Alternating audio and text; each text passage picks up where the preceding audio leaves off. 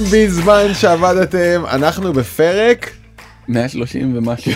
נכון צדקת ואת לא הפרק. הזה אנחנו הולכים להקדיש לרשת החברתית החדשה שעלתה ממש לפני אה, שישה ימים. Threads אבל לפני כן דני פלד שלום שלום, מה נשמע? יש לי שבוע שמלא בהתנדבויות שקשורות לילדים מה אתה אומר? כן מה? איכשהו. נתנקז אבישי פריז ורון קלמס אני מקווה שאני אומר את השם נכון המציאו אה, קייטנת AI בחינם. וארזו כמה מרצים ואנחנו באים מתנדבים תקשיב אני רק הפתיח בסדר אחריי המקצוענים ומה שהולכים לקבל ילדים בחינם כבר אלפים רבים נרשמו זה קורס מטורף שהרבה מאוד מבוגרים היו שמחים לקבל אותו ועוד אפשר להירשם אז אה, תגיד שוב. בחינם קייטנה live. תרשום אותי. ולאיזה גילאים זה? כזה 10 פלוס ואני אומר לך כל מבוגר שיכול תירשמו לזה גם זה קורס מדהים זה בזום כאילו? כן אונליין בחינם יפה מאוד. אה, ממש אחלה יוזמה. אוקיי, תספר לך. וברביעי אתה יודע מה זה Unistream כן. אז אני מנחה את הגמר שלהם זה בני נוער וזה בוא נאמר זאת כך זה בגדול הדבר המעודד היחיד שאני רואה היום אה, קורה סביבי בסדר כן. זה על בנייה זה על יזמות זה על שותפות זה על לראות את האחר זה כולם שווים לא משנה אם אתה דרוזי חרדי דתי ימני שמאלני מהצפון מהמרכז מה whatever כולם רוצים ליזום ולבנות ביחד ואתה רואה ילדים בני נוער עובדים ביחד בהתלהבות סביב היוזמה שלהם ובאים המנכ"לים והמנכ"ליות הכי תותחים אבל הכי תותחים במשק עוברים ביניהם ונותנים להם טיפים ועושים להם כזה שיפוט וקצת אינטראקציה ופידבק על המיזם שלך. פרויקט מדהים. פרויקט מדהים אני של הייתי רוני שופט צארו. בו פעם או פעמיים, וגם הרעיונות ממש יפים. רעיונות ממש יפים. אוקיי אז זה הולך להיות השבוע שלי מה מה איתך? אה. אתה הפי אתה הפי כן, נכון אני בסך הכל אתה במשרד, הפי. אני לא אין לי איזה אז יש לך מלא זמן אה, לבזבז על threads. נכון, איזה. כיף לך. אז אה, החלטתי לקרוא לפרק הזה מרס טורקי. כן. כי זה קצת אה, מרס טורקי מה שקורה פה ואנחנו תכף נסביר מה זה אבל נתחיל מההתחלה אז בעצם threads אפליקציה שנפצע כל אה, שיא אפשרי נספר עליה קצת וגם נשאל את עצמנו אה, את השאלה האם כדאי להוריד ולעבור ואיך ישפיע השינוי על הרגלי הצריכה של כולנו כי מקופל בתוך הדבר הזה סיפור הרבה הרבה יותר גדול שאנחנו ניגע בו. של אולי שינוי כל ההרגלים של אפליקציות הסושיאל שלנו. וזאת אני חושב הסיבה לרבים מהצופות והצופים המאזינים מאזינות להיות איתנו בפרק הזה כי זה לא רק יאללה עוד רשת חברתית למי אכפת. יש כאן אמירה מאוד מעניינת על עתיד האינטרנט בכלל והסושיאל בכלל וממש התרבות האנושית. לגמרי. אני לא חושב שאנחנו מפריזים ועושים סתם איזשהו בילדאפ שאחרי זה לא נעמוד בו. אז אה, בוא נדבר טיפה על אה, threads אז הנה חנות אה, אפליקציות במקום הראשון בישראל threads כמובן ניצבת לה בגאון במקום הראשון. אבל תסתכל שבעולם גם כן נשבר שיא מה זה שיא בפער זה כאילו חיברו סטרואידים לאפליקציה הזאת והטיסו אותה קדימה ב-100 מיליון הורדות בתוך חמישה ימים מהשקה.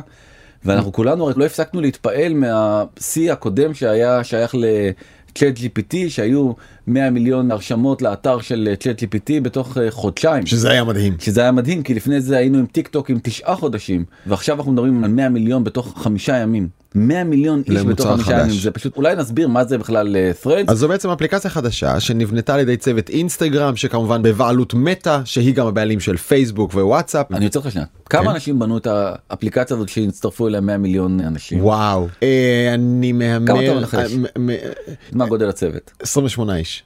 אתה ממש קרוב נו בספרה הראשונה פגעת כן. בשנייה החמצת 20 וואו 20 איש. מדהים לא מדהים. אגב עוד דבר מוזר הולך לקרות בפרק הזה אני כבר עושה פה ספוילר אנחנו הולכים לפרגן למטא ולא מעט זה לא קרה. כנראה אה, מעולם. לפני כמה זמן קיבלתי מייל מאיזשהו מאזין מאזינה לא רוצה להסגיר כן.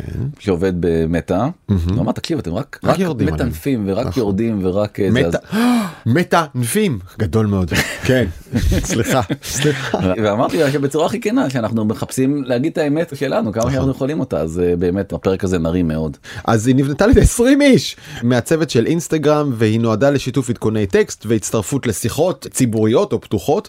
איך מתחברים עם חשבון האינסטגרם שלכם אגב רק עם חשבון האינסטגרם אי אפשר בלעדיו רק לאנשים שיש להם אינסטגרם וכל פוסט או thread יכול לכלול 500 תווים ולכלול כמובן לינקים ותמונות וסרטונים באורך של עד 5 דקות שזה יותר מהשתי דקות של טוויטר. ומטא כלומר אינסטגרם כלומר threads עומדת להיות תואמת לרשתות חברתיות פתוחות שפועלות עם קוד עם מכנה משותף טכנולוגי ובעצם היא מאפשרת חיבוריות כזאת שאנחנו תכף נדבר עליה שדומה קצת נגיד לאימייל או אתה יודע אפילו לטלפון סלולרי אתה זוכר שבתחילת ימי סלקום ופרטנר לא יכולת לשלוח אסמסים עם פלאפון לסלקום בטח אני זוכר. עד שבא משרד התקשורת אמר תגידו השתגעתם ופתחת לינק וברגע זה התחילו אסמסים לזרום כי אסמסים רק בתוך סלקום למה זה טוב. אז גם מטא שבדרך כלל אוהבת להיות מאוד בעלים של כל דבר שקורה כאן דווקא עושה צעד מאוד לא מטאי ונפתחת לעולם מה שאף רשת גדולה עוד לא עשתה. תכף נספר על זה אבל אתה מסתכל על המוצר והוא נראה איזה החלאה כזאת כן, לא ברורה. הילד בין- של אינסטגרם וטוויטר אינסטגרם ממש. וטוויטר הלכו ללילה חשוך וזה מה שנולד. נכון והוא יצא יפה כמו אימא נראה לי מאשר אה, נכון מי זאת אימא? אינסטה?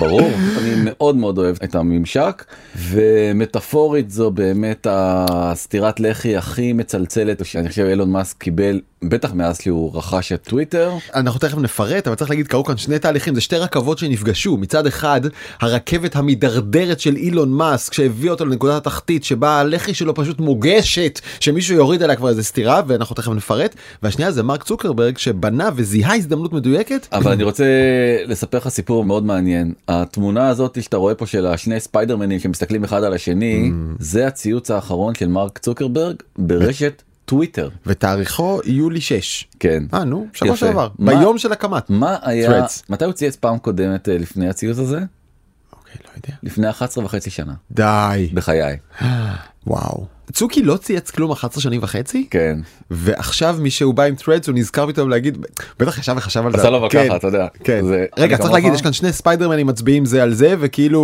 רבים מי האמיתי פה. מי הספיידרמן האמיתי ובאמת כמו שאמרת קודם זה בסוף הכל עניין של טיימינג. ואני חושב שאולי כדאי שנעשה כזה איזה מין recap אה, מהיר של השתלשלות המאורעות של אילון מאסק. אין זה פשוט פסיכוזה אחת מההתחלה ועד הסוף. אז נרוץ על זה ממש מהר. נפילתו ונפילתו של אילון מאסק וטוויטר. כן הידרדרותו הבלתי פוסקת. אז אה, בעצם רגע יש עוד, עוד פרק אחד לפני וזה אתה זוכר את כל ההתקשקשות שלו סביב לקנות או לא לקנות באיזה מחיר? ובית המשפט ואיום בתביעה ובסוף הוא התקפל ושילם 44 מיליארד דולר על נכס שבאותו רגע שזה לפני שמונה חודשים עשרה חודשים היה שווה משהו כמו 13-15 מיליארד כלומר הוא הפסיד 30 מיליארד דולר בקנייה לגמרי. עכשיו נמשיך אוקיי איך שהוא נכנס טוויטר התחיל לפטר אלפי עובדים גם כן זה היה בנובמבר 22 אנשים פשוט נכנסו למשרד יש כאן איזה בחור שקוראים לו רומן. נכנס ל account שלו והוא כתוב לו פתאום your password was changed less than an hour ago בלי שהוא ידע כאילו הוא לא שינה את הסיסמה. והוא טוויטר והוא טוויטר ככה הוא גילה שהוא התפוטר זה היה די מגעיל הוא אמר טוב סבבה אני כל הפרסום הזה אני לא אוהב אותו. רגע בוא נזכיר שפוטרו משהו כמו שלושת רבעי מתוך כמעט 8,000 עובדי טוויטר נכון. במהלך כמה שבועות נכון. אחרי שמאסק הכחיש שהוא יעשה את זה פיטר שלושת רבעי מהחברה. ואז הוא התחיל לחשוב על אה, כל מיני פתרונות אחרים להגדיל את ההכנסות בצורה משמעותית הרעיון הראשון שלו היה שאפשר יהיה לקנות את המרק הכחול הזה את הבדג' הכחול הזה ואז התחילה באמת פארסה מטורפת עוד פעם כל פעם אני בוחר איזה משהו אקראי הפעם דווקא הלכתי לפוליטיקה מישהו התחזה לג'ורג' W בוש כתב ציוץ עם הטאג הזה כאילו באמת מדובר בג'ורג' W בוש. I miss killing Iraqis. למה אנחנו צוחקים זה נורא אבל זה מצחיק. כן. ואז טוני בלר מישהו אחר כאילו מגיב לו בטוח זה אותו איש. כן. same to be honest. אה, קיצור גם בוש וגם טוני בלר אנשים שניהלו מלחמות בעיראק מתגעגעים להרוג עיראקים וצריך להגיד עד אותו רגע סימון וי הכחול היה סימון שטוויטר עצמה מעניקה לאנשים בעלי משמעות שהיא זיהתה. ולטוני בלר. שהיא זיהתה אותם ואמרה האיש הזה הוא חשוב וצריך וי כחול לאמת שזהותו אמיתית הוא אנשי תקשורת ופוליטיקאים בעיקר וברגע שאילון מאסק אפשר לכל אחד לקנות את זה בכסף אז הלכה המשמעות של האמינות. עכשיו כשאני נגיד ראיתי את הציוץ הזה של מרק צוקרברג הייתי בטוח שזה לא מרק צוקרברג בגלל שאין שם את הצ'ק מרק הכחול הזה כי הוא לא קנה. מניח שהיה לו. ברור שהיה לו זה עדיין מפריע אתה כאילו בטוח שהדבר הזה מזויף זה כל כך מושרש בנו ההתנהלות הזאת ההפוכה. דע לך אה, גם אני איבדתי את הוי הכחול שלי בזמן הזה ומלא אנשים אה, כותבים לי מופתעים כן סתם אף אחד אבל אני בטוח שאנשים בודקים כי אם זה באמת אתה. נכון אני בטוח. מקווה אה, קל להתחזות לי אחד אה. נכון אילון מאסק אמר שהוא הולך להסיר כמו שאמרת את כל מי שקיבל בלו מרק כחול כזה לא משנה מי הוא שיהיה נשיא ארצות הברית לשעבר זה לא מעניין אותו הוא לא מקבל את זה ואם הוא רוצה שיקנה לעצמו.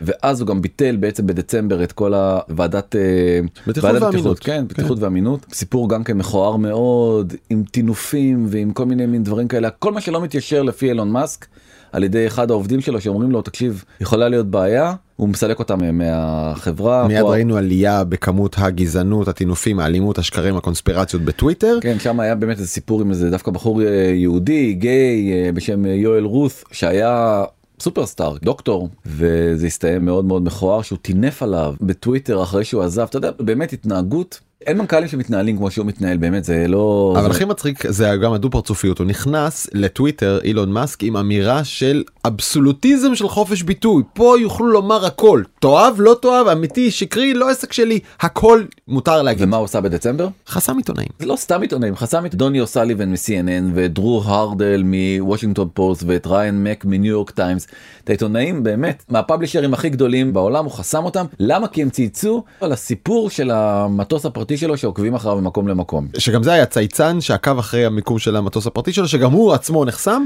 ואני מבין שעכשיו חזר לשגשג ב-threads. נכון זה טוב מאוד זה טוב מאוד. בדיוק זה קרמה ואז במהלך מאוד משונה הם החליטו גם לשנות את האלגוריתם שלהם מה שהביא להם לצניחה מאוד גדולה ב traffic ובעצם לתת לי אפשרות להיחשף לתכנים כאילו הרעיון היה קצת לחקות את uh, טיק טוק ובעצם להיחשף לתכנים שהם אנשים שאני לא עוקב אחריהם. אבל טוויטר כל הכיף היה אתה בוחר מה את. התכנים של מה לראות אותך. אה, האלגוריתם הזה קצת שיבש את הדבר הזה ואז בינואר הם התחילו. לחסום כל מיני אפליקציות צד שלישי ובפברואר בעצם לחסום את ה-API למשתמשים אחרים. ואז במרץ בהכרזה מזעזעת שחטפה הרבה אש ואז הוא קצת נסוג ממנה והוא אמר שרק אנשים עם אה, וי כחול יקבלו גישה לפיד האלגוריתמי והוא חטף מזה אז הרבה ואז הוא לא ביטל את זה לחלוטין אתה עדיין נחשף לאנשים גם בלי וי כחול אבל אלה עם הוי הכחול מקבלים עדיפות אה, משמעותית. כלומר אלה ששילמו כן אין זה לא אומר שמעניינים יותר או נכונים או אמיתיים יותר. זה מזעזע זה מזעזע כי בסוף אתה יודע אתה נכנס לאפליקציה כדי לקבל את המידע שהוא הכי רלוונטי ומעניין אותך בתור פרסונה. ההטייה הזאת של הכסף היא כאילו קצת שוברת את הקסם הזה שנקרא טוויטר. אני חושב שזה אחת ההחלטות האומללות שלו באפריל הוא עשה מהלך עוד יותר שהתסיס את העיתונאים העצמאיים העיתונאים העצמאיים כותבים בעיקר בסאבסטק. סאבסטק זה איזה מין מערכת כזאת של ניוזלטרים שאתה בעצם יכול לעשות אליה מנוי מכיוון שסאבסטק התחרתה מתחרה בטוויטר. כן, טוויטר קנו מוצר כן, מתחרה. מתחרה אז הוא החליט שהוא חוסם לינקים לתוך סאבסטק. אגב כמה חודשים קודם הוא כבר חסם לינקים החוצה לפייסבוק לאינסטגרם לכל רשת חברתית אחרת אתה לא יכול לפרסם לינקים בטוויטר זה כל כך מוזר. ואז ניו יורק טיימס בחשיפה הולכת להיות צניחה משמעותית מאוד בהכנסות של אה, טוויטר מסתמכים על איזשהו מחקר ש Insider Intelligence עשו ובעצם הראה שב-2021 ההכנסות היו 4.5 מיליארד דולר. ב-22 כבר עם כניסתו של מאסק אמנם לא הוא אשם בהכל כבר התחילה הידרדרות אבל כבר היה ברור כבר הוא כבר המון זמן כמו שאמרת התקשקש מזה מתחילת 2022 כן קונה לא קונה כן קונה לא קונה. מפטר העובדים לא ידעו מה הם צריכים לעשות. בלאגן היסטרי ו-2023 קטסטרופה. הוא הולך להרוויח פחות מ-3 מיליארד דולר הצפי היה להגיע ל-4.75. זאת אומרת נפתח פה פער עצום אז נכון שהוא צמצם בצורה מטורפת את אה, העלויות. עלויות התפעול של החברה. כמו שאמרת הוא פיטר 75 אחוז מכוח העבודה וזה בסוף ההוצאה הכי כבדה הוא גם פשוט החליט שהוא לא משלם שכירות. כן לא משלם שכירות על משרדים וגם לא משלם לשרתים כמו של גוגל לא משלם לא משלם. כן. עכשיו אה, צריך להגיד המפרסמים בורחים מטוויטר בין היתר בגלל מה שאמרנו קודם כל הרעל והשקרים שמציפים וואלה אתה לא רוצה את המודעת נייקי שלך ליד תוכן פרו נאצי. לא יקרה ואז חצי מהמפרסמים האמריקאים יותר מחצי עזבו אותו וההכנסות בהתאם אה, צונחות ואתה זוכר שהוא בכלל נכנס לטוויטר כי הביצועים הכלכליים של ההכנסות שלה עלובות. הוא חשב שהוא הצליח להביא אותה למקום נורמלי הוא פוגע בה יותר. לא והוא הוא גם אני חושב שההתנהגות שלו היא לפעמים כמו איזה מין יזם שעכשיו אתה יודע צריך לעשות הכל בעצמו יש איזה סיפור. אני לא יודע אם הוא סופר אני אספר אותו כאילו בקצרה אם לא הוא יתפרסם בקרוב. הסיפור אומר שהיה להם איזה חוות שרתים נדמה לי בקולורדו אם אני לא טועה והוא רצה להיפטר ממנה. אז אמרו לו תקשיב החברת שרתים אמרה, אנחנו לא משנעים את זה המשאיות שהבאת הן לא יכולות לשאת את העומס של השרת. אז הוא אמר מה נפרק את זה מה הבעיה. לקח את הפרטי שלו טס לשם לחוות שרתים נכנס עם פלייר. אילון מאסק בעצמו לפרק את החוטים כאילו מתוך השרתים האלה. הייתה כמובן נפילה בשירות של טוויטר. כן ברור ואז הוא אמר אה לא ידעתי שחלק מהתוכן היה מקודד באופן ישיר לחוות שרתים הזאתי ולא היה באיזשהו מין אה, מערכת של מערכת כאילו כן בדיוק של כאילו בא אה, המנכ"ל עם פלייר זוזו זוזו. אני אראה לכם איך עושים את זה כן כן, הבעלים גם CTO אגב הוא המנהל הטכנולוגיה הראשי של כן. החברה בואו אני אראה לכם איך עושים את זה לוחץ חותך ומתברר שהוא הפיל את העסק כן. ואף אחד לא אומר לו איך אתה יודע את הסיפור הזה.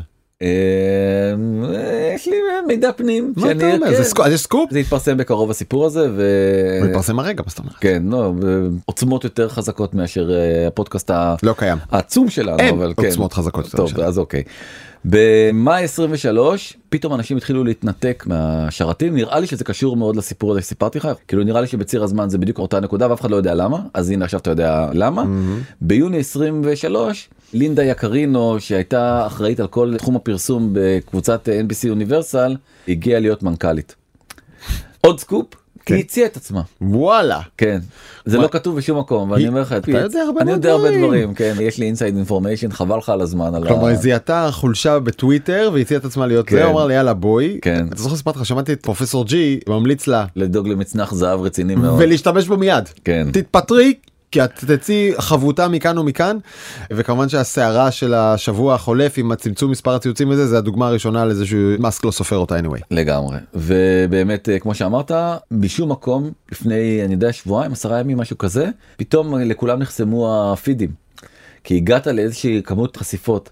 עכשיו אני זה קרה לי מיד. קודם כל ראית חסימה אף אחד לא הסביר לך מה קרה. כן. לא הבנתי אבל מה זה הדבר הזה אני שזו תקלה טכנית ואז התחלתי לקרוא באינטרנט ומסתבר שהוא החליט שהוא חוסם כמות ציוצים אלא אם כן אתה מנוי משלם. כן רגע אגב את ההודעה על חסימת הציוצים היא פורסמה אחרי שאתה ורבים כמוך הלכו לחפש מה קרה לעזאזל קודם כן. כל כל נתקעתם בקיר ואז פתאום התברר אחרי כמה שעות התירוץ הזה שהוא פרסם את זה. כן אבל זה היה אחרי כמה שעות שאנשים כבר נתקעו כן. מה שגורם לך לשאול האם זה הייתה מדיניות מתוכננת או תירוץ כלאחר יד לתקלה שגם ככה קרתה כי הוא לא שילם לגוגל על השרתים מה אתה חושב?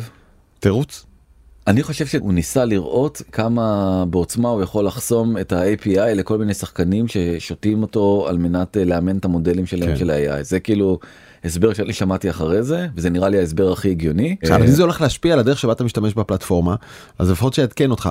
רק צריך להגיד העדכון אומר שאנשים רגילים יכולים לקרוא רק 600 פוסטים ביום אחר כך זה עודכן לאלף.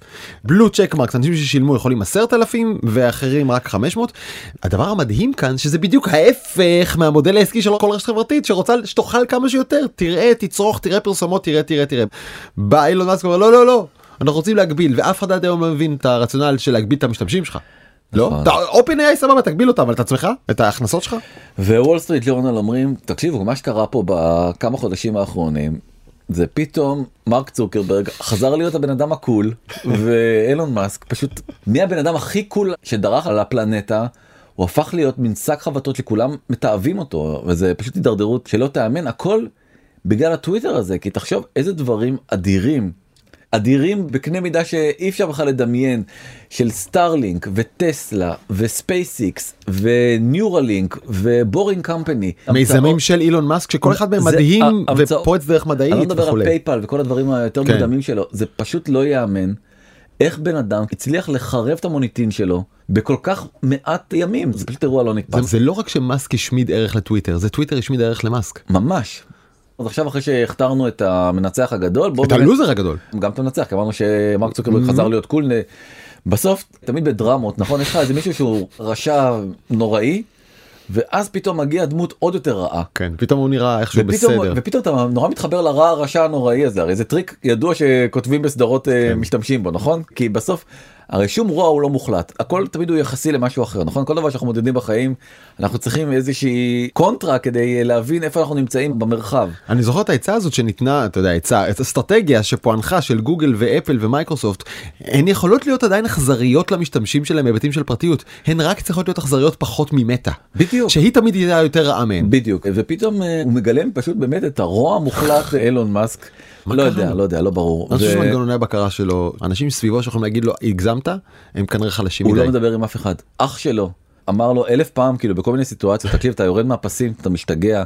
הוא פשוט לא מקשיב לאף אחד לאף אחד אף פעם הוא כמו איזה כספית והוא גם מאוד נע בין מצבי רוח זה כאילו ההסבר כן.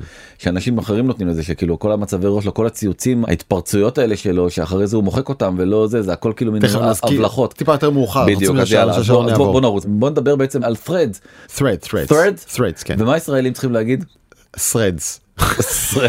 Threads בסמך? יעני. תגידי שמת משהו בסרדס איפה הסרדס שלך סבבה אז ה-Threads הזה בואו נראה האם זה יצליח או לא יצליח אז נתחיל בלמה כן אז דבר ראשון אפשר להגיד הרבה דברים על צוקרברג מה שאי אפשר לקחת ממנו זה שבאמת הוא רב אומן כנראה מספר אחד בהיסטוריה של הטכנולוגיה בהעתקת מוצרים. הוא התחיל מזה שהוא ראה את ה stories בסנאפצ'אט עולים ועולים ועולים אמר תביאו את זה אליי והכניס את זה לתוך אינסטגרם די קבר את אה, סנאפצ'אט עם הדבר הזה ראה את טיק טוק בעצם הולכת וצוברת תאוצה. ואמר את ה Reels בוא נכניס פנימה לאינסטגרם וזה היה מהלך שכמעט כל מי שאני מכיר חשב שזה הולך להיות נפילה על האף. הצלחה מסחררת. הצלחה מטורפת למרות שזה מוטמע בתוך אפליקציה אחרת. יותר מזה אדם מוסרי אדם מוסרי אמר שאם הם היו עושים את זה תשעה חודשים מוקדם יותר ולא מתמהמהים עם זה כמו שהם התמהמהו הוא לא בטוח שטיק טוק היום הייתה במקום שהיא נמצאת בו. הוא ראה מה שאת העלייה של טלגרם ובעצם את האפשרות לערוך הודעות והכניסו את זה עכשיו סוף סוף לתוך וואטסאפ ובאמת גם וואטסאפ או וואטסאפ? ראית ש...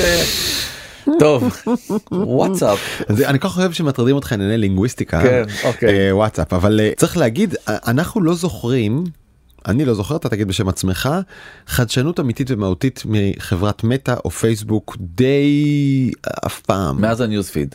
כן נכון הם המציאו נכון, ה news feed. את הניוזפיד אבל מאז הכל זה העתקות והעתקות שאפשר ללעוג להם ואנחנו אכן עושים את זה וכל העולם עושה את זה על היעדר חדשנות מצד שני גם לעשות העתקה טוב גם זו אומנות. כן צ'מאט מהפודקאסט כן. All-In הוא אומר בלי חדשנות אמיתית הוא לא רואה איך Threads מנצחת את אה, טוויטר. כן. הוא אומר כי בסוף לקחת ולהעתיק אחלה זה לא מרשים אותו שזה 20 אנשים כי מה שהוא עשה זה להעתיק את הפלטפורמה הנכונה אני דרך אגב לא מסכים איתו אני חושב שבסוף הרבה פעמים גם אם אתה מעתיק מוצר ואתה מצליח להביא אפילו vibe יותר טוב שזה בסוף מה שהם אה, רוצים להשיג זה מספיק.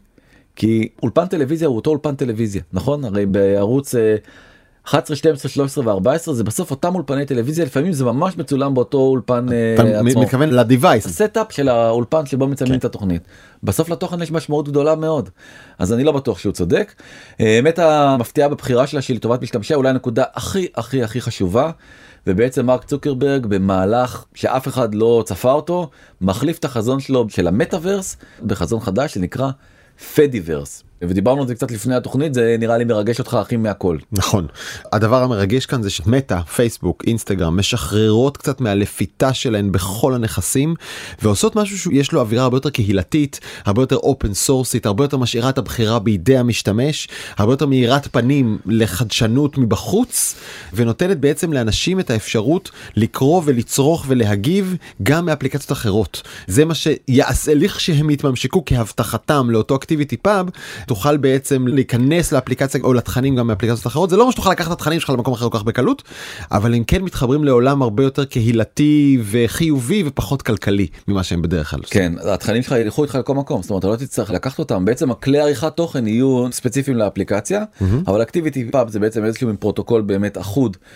הדוגמה הכי טובה שאני מכיר לפני זה זה מה שדיברנו באמת על האימייל שתחשבו על SMTP הפרוטוקול של האימייל שזה לא משנה בסוף באיזה client אתה משתמש אם זה בג'ימייל או באוטלוק או יאהו מייל לחובבי הז'אנר אין לי שום משמעות האימיילים הם אותם אימיילים. אז בעצם המהלך הזה של אינסטגרם אחת הרשתות הכי סגורות שהיו שבעצם את כל הונה עשתה מזה שבעצם היא לפתה את המשתמשים שלה היא באה ואומרת אני עכשיו הולכת הפוך. אני רוצה להגדיר את האינטרנט החדש כמו שהוא הרי דיברנו בפרק של רדיט וגם בפרק של טוויטר. הבעיה הזאת היא שהתוכן לא שייך יותר למשתמשים הוא תמיד שייך לפלטפורמה. כן. התנאים האלה שמשתנים חדשות לבקרים של הפלטפורמה של איזה חוקים אנחנו מכילים לא אתה היום רק תראה 600 טוויטים. למה? מה אני עשיתי אני תורם לכם טוויטר למה טוויטר אלה ש... בזכותי. למה אתם אלה שמחליטים על התוכן שאני יצרתי? ועל מה שאני אצרוך ומה שאני אצפה אז הדבר הזה עם ה ActivityPub ישתנה כי אתה תוכל בעצם ללכת ולצרוך את כל התכנים מכל מיני מקומות עכשיו תאר לעצמך שכולם יאמצו את זה. מספיק שתהיה לך אפליקציה אחת שהיא תהיה client שיאחד את כל התכנים שאתה צורך מטיק טוק ומטוויטר ומיוטיוב ומכל פלטפורמה אחרת. ככה זה אמור להיות. ואני מדמיין כאן את האפשרות כמו שאמרת אה, להתגבר על העובדה שהאינטרנט הולך ומתפצל בעצם לבנות לו ליבה חדשה משותפת אחת שתיים למצוא אולי מודל של לתגמל את היוצרים באופן אחר ושלוש דמיין שאפשר להשתמש בזה גם בשביל safety. כלומר הרי המניאקים אלה שכותבים שקרים ומפרים פרטיות ומפיצים תמונות עירום וכאלה אה, זה אותם אנשים בכל הרשתות למה הם לא משתפות פעולה ומוצאות אותם ביחד ומעיפות אותם ביחד וזו הזדמנות לטפל בזה אחרת לגמרי. חד משמעית. אוקיי. אמ, נקודה שלישית המדיה שונאת את טוויטר ואת מאסק יותר מכל זה באמת הוא הצליח דיברנו קודם על זה שהוא העיף את העיתונאים. ב Hard Fork הכותרת של הפודקאסט האחרון שלהם זה אינסטגרם Threads זה כמו טוויטר רק בלי אילון מאסק. כותרת בניו יורק טיימס אתה מבין עכשיו אני אומר פעם הוא נכנס בהם חזיתית מה הם מצפים שכאילו הם אה, ילטפו אותו בחזרה אותו דבר גרדיאן העיתון הבריטי החשוב אומר ההשקה הזאת של Threads זו בעצם כתיבת ההספד לטוויטר. ובוא נודה על האמת טוויטר באמת הפכה דיברנו על זה בינינו בשיחות פרטיות מלא פעמים על כמה זה מקום רעיל ולא טוב והוא גם ציטוט שלו אומר אני פותח את שערי הגיהנום ומחזיר חזרה את כל אלה שהורחקו על ידי ג'ק דורסי וקודמיו. ופול גרם שהקים את וואי קומבינטור ובאמת אני חושב שהוא אחד האנשים שהכי כדאי לעקוב אחריהם באמת חכם בצורה יוצאת דופן הוא אמר צוקרברג צודק כשהוא אומר שאנשים בטוויטר מרושעים מדי. האופן בו אנשים מתנהלים במסגרות שונות מושתת על תמריצים. טוויטר מתגמלת אנשים איומים בעבור אמירות איומות זה בסוף אלגוריתם. כן. שנאה רצה הרבה יותר מהר מפוצי מוצי נכון אין מה לעשות ואם רוצים אה, לייצר engagement גבוה בפלטפורמה אין כמו שנאה כדי להריץ את זה. סטייסי סולומון שהיא אחת המנחות של אקס פקטור כאילו נכנסה ל Threads ואז היא אמרה יו אני לא מאמינה איזה מקום חיובי כולם חמודים כולם כל כך טובים אתה יודע זה ה feel good הזה זה דבר מאוד מאוד מרעב. אני עדיין בתחושה שברגע שישראלים ייכנסו לשם עם כל הכוח אה, כיסאות פלסטיק שלהם בדיוק התרבות שלנו כבר השתנתה מדי אני לא רואה אותנו הולכים אחורה למקום יותר תמים ומכיל. כן המפרסמים מחפשים אלטרנטיבה זה גם כן עוד דבר אנחנו יודעים שהם לא כל כך אוהבים את טוויטר ולכן יש לי כזאת ירידה בהכנסות ובעצם מה שקורה שם מוצא חן מאוד בעיני הרבה מאוד מפרסמים אולי הדוגמה הכי טובה זה ונדיס שהיא ידועה בתור כזאת מפרסמת מאוד uh, חתרנית היא כבר העבירה מטוויטר בעצם את הרוסט דיי שזה כאילו היום שבו היא צולה כל מיני אנשים וזה מין כזה איבנט גדול לטיק טוק. ועכשיו היא פותחת את החשבון שלה ב-threads והכל מאוד חמוד. ג'ייד בגלין שהיא מייסדת 4M כזאת היא מהדור החדש של היזמות ג'ן זד. פרסמה טבלת צירים כזאת אולי תסביר את זה אתה. קצת כמו ועדת המדרוג של הארץ שמה את שלוש רשתות חברתיות על גרף שלמעלה זה חכם למטה זה מטומטם ימינה זה לוהט כאילו מגניב ושמאלה זה על הפנים אגלי בלשונה אז אינסטגרם קיבלה את הריבוע של ימין למטה כלומר מגניבה אבל מטומטמת. אה, טוויטר קיבלה את הריבוע של שמאל למעלה שזה חכמה אבל דוחה. threads מקבלת את הריבוע הנחשק של גם חכם וגם מגניב. תחשוב על זה שינוי פרדיגמה שקרה בחמישה ימים. כן. זה פשוט לא יאמן הסיפור הזה ובאמת זה דרך אגב. ג'ן זי מאוד מבוסס על אינפלואנסר זה אינפלואנסר זה המקום שהם היו נמצאים בו זה אינסטגרם וטיק טוק הם ממש לא באו לטוויטר אנחנו צריכים לראות האם הם בעצם אלה שיכתיבו את הטון.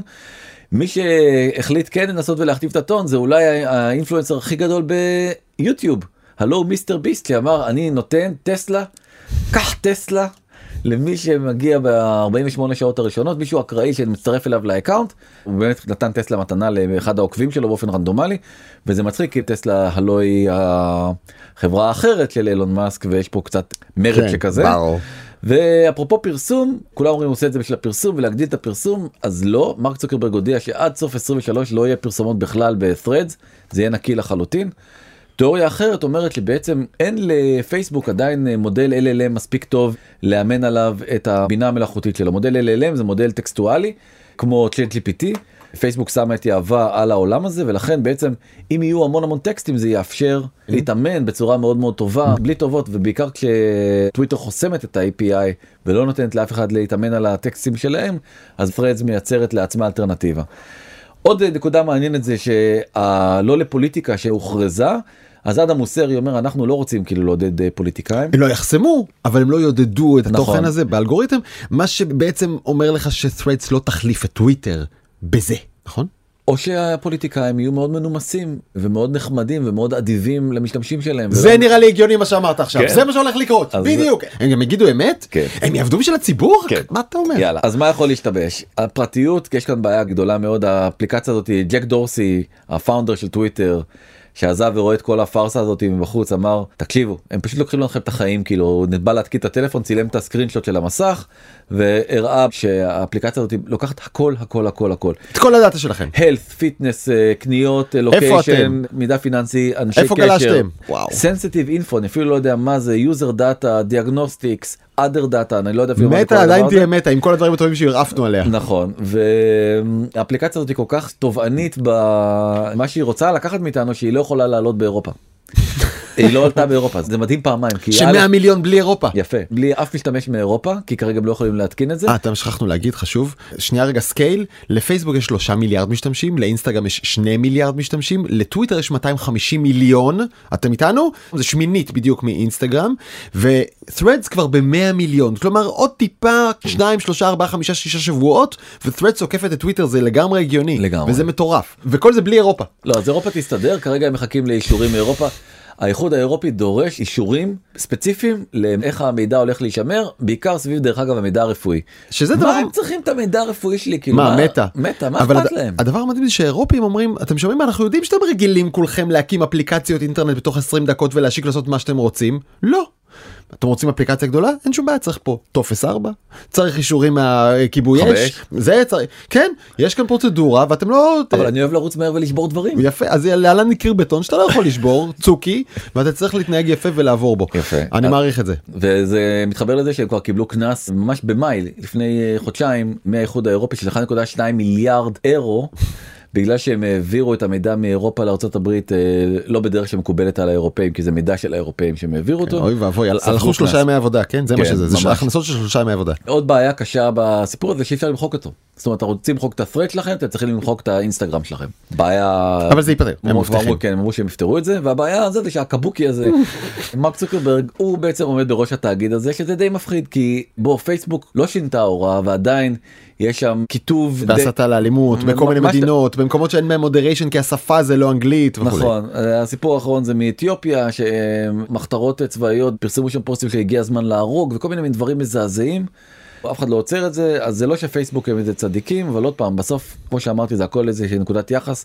אני יודע שהדבר שהכי מעניין אותך זה מה יהיה עם הקרב אגרוף המפורסם, לא הבנתי כבר שהפך למשהו אחר. אז אה, וולטר אייזקסון אמר, קרב אגרוף לא הולך להיות, זאת מטאפורה, אוקיי. ואילון מאסק מנסה בכל זאת להתגושש עם אה, מרק צוקרברג בזירה, אבל איזה זירה? זירה משפטית. שלח לו אימייל, אמר לו, תקשיב, תעצור. כל היופי הזה שלך עם המאה מיליון, ש- כן. תעצור, תחנה בצד. למה? כי גם אתה מפר אה, פטנטים של טוויטר וגם אתה לקחת לנו עובדים. מטה כבר הודיע, תקשיבו, לא לקחנו שום עובדים. תשחררו אותנו להערה השנייה הם לא התייחסו כי הרי כבר מרק צוקרברג אמר זה Spider-Man Spider-Man כן, אנחנו אה, אותו דבר. נכון. אבל תגיד טוויטר הלכה לתבוע את בלו סקאי? כשבלו סקאי הוקמה ונראית בדיוק כמו טוויטר? ומאסטדון ו- ומאסטדון? לא, אז אה, נראה לי שהטיעון אה, עכשיו זה, ואז אה, אילון מאסק ממציא זירה חדשה, אוקיי, אם נכון. לא אגרוף, אם לא משפטים, אז אני זירת... אתן לך להתמודד עם היופי הזה. למה אתה עושה את זה? בוא נאמר ככה, יש כאן טוויט של אילון מאסק שנגמר בסרגל. כן. ואומר בוא נמדוד. בוא נשווה אתה ואני. literal measuring contest, עם עוד מילה באמצע שלא בא לי להגיד. כן. חציל. בוא נמדוד חצילים. כתבה בוושינגטון פוסט פשוט איבדה את הרלוונטיות את המקום של אה, טוויטר בתור הכיכר העיר הגדולה. כל הפרגמנטציה הזאת של הרשתות אולי מביאה לאיזה עידן חדש שלא יהיה יותר כיכר עיר גם לא באינטרנט.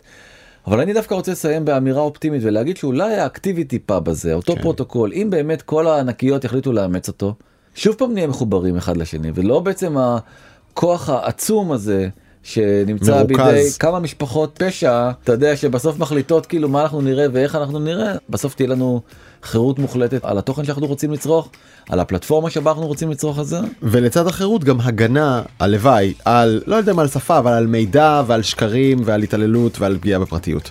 אוסקר ויילד סיכם את זה מאוד יפה כולנו נמצאים בביב אך חלקנו מביטים בכוכבים. כן. משפט יפה. בעיקר המשתמשים של אה, טוויטר, כולם לגמרי בביב. אה, אנחנו נגיד תודה לעורך שלנו היום רז חיון ולאפרת מירון על הרוחה ששורה מעל, למוטי אונן על הסיוע הטכני, לנטע ספילמן ההפקה לחברים במאקו דיגיטל זוהר צלח, ניצן כרמלי ודנה גוטרזון. אם אתם רוצים לדבר איתנו אתם מוזמנים לוואטסאפ 0376766012 או למייל בזמן שטרודל קשת מינוס טבעי. נקודה קום אנחנו גם בקבוצה בזמן שעבדתם הקבוצה בפייסבוק עד כאן עד כאן. ואני תודה תודה. יאללה ביי.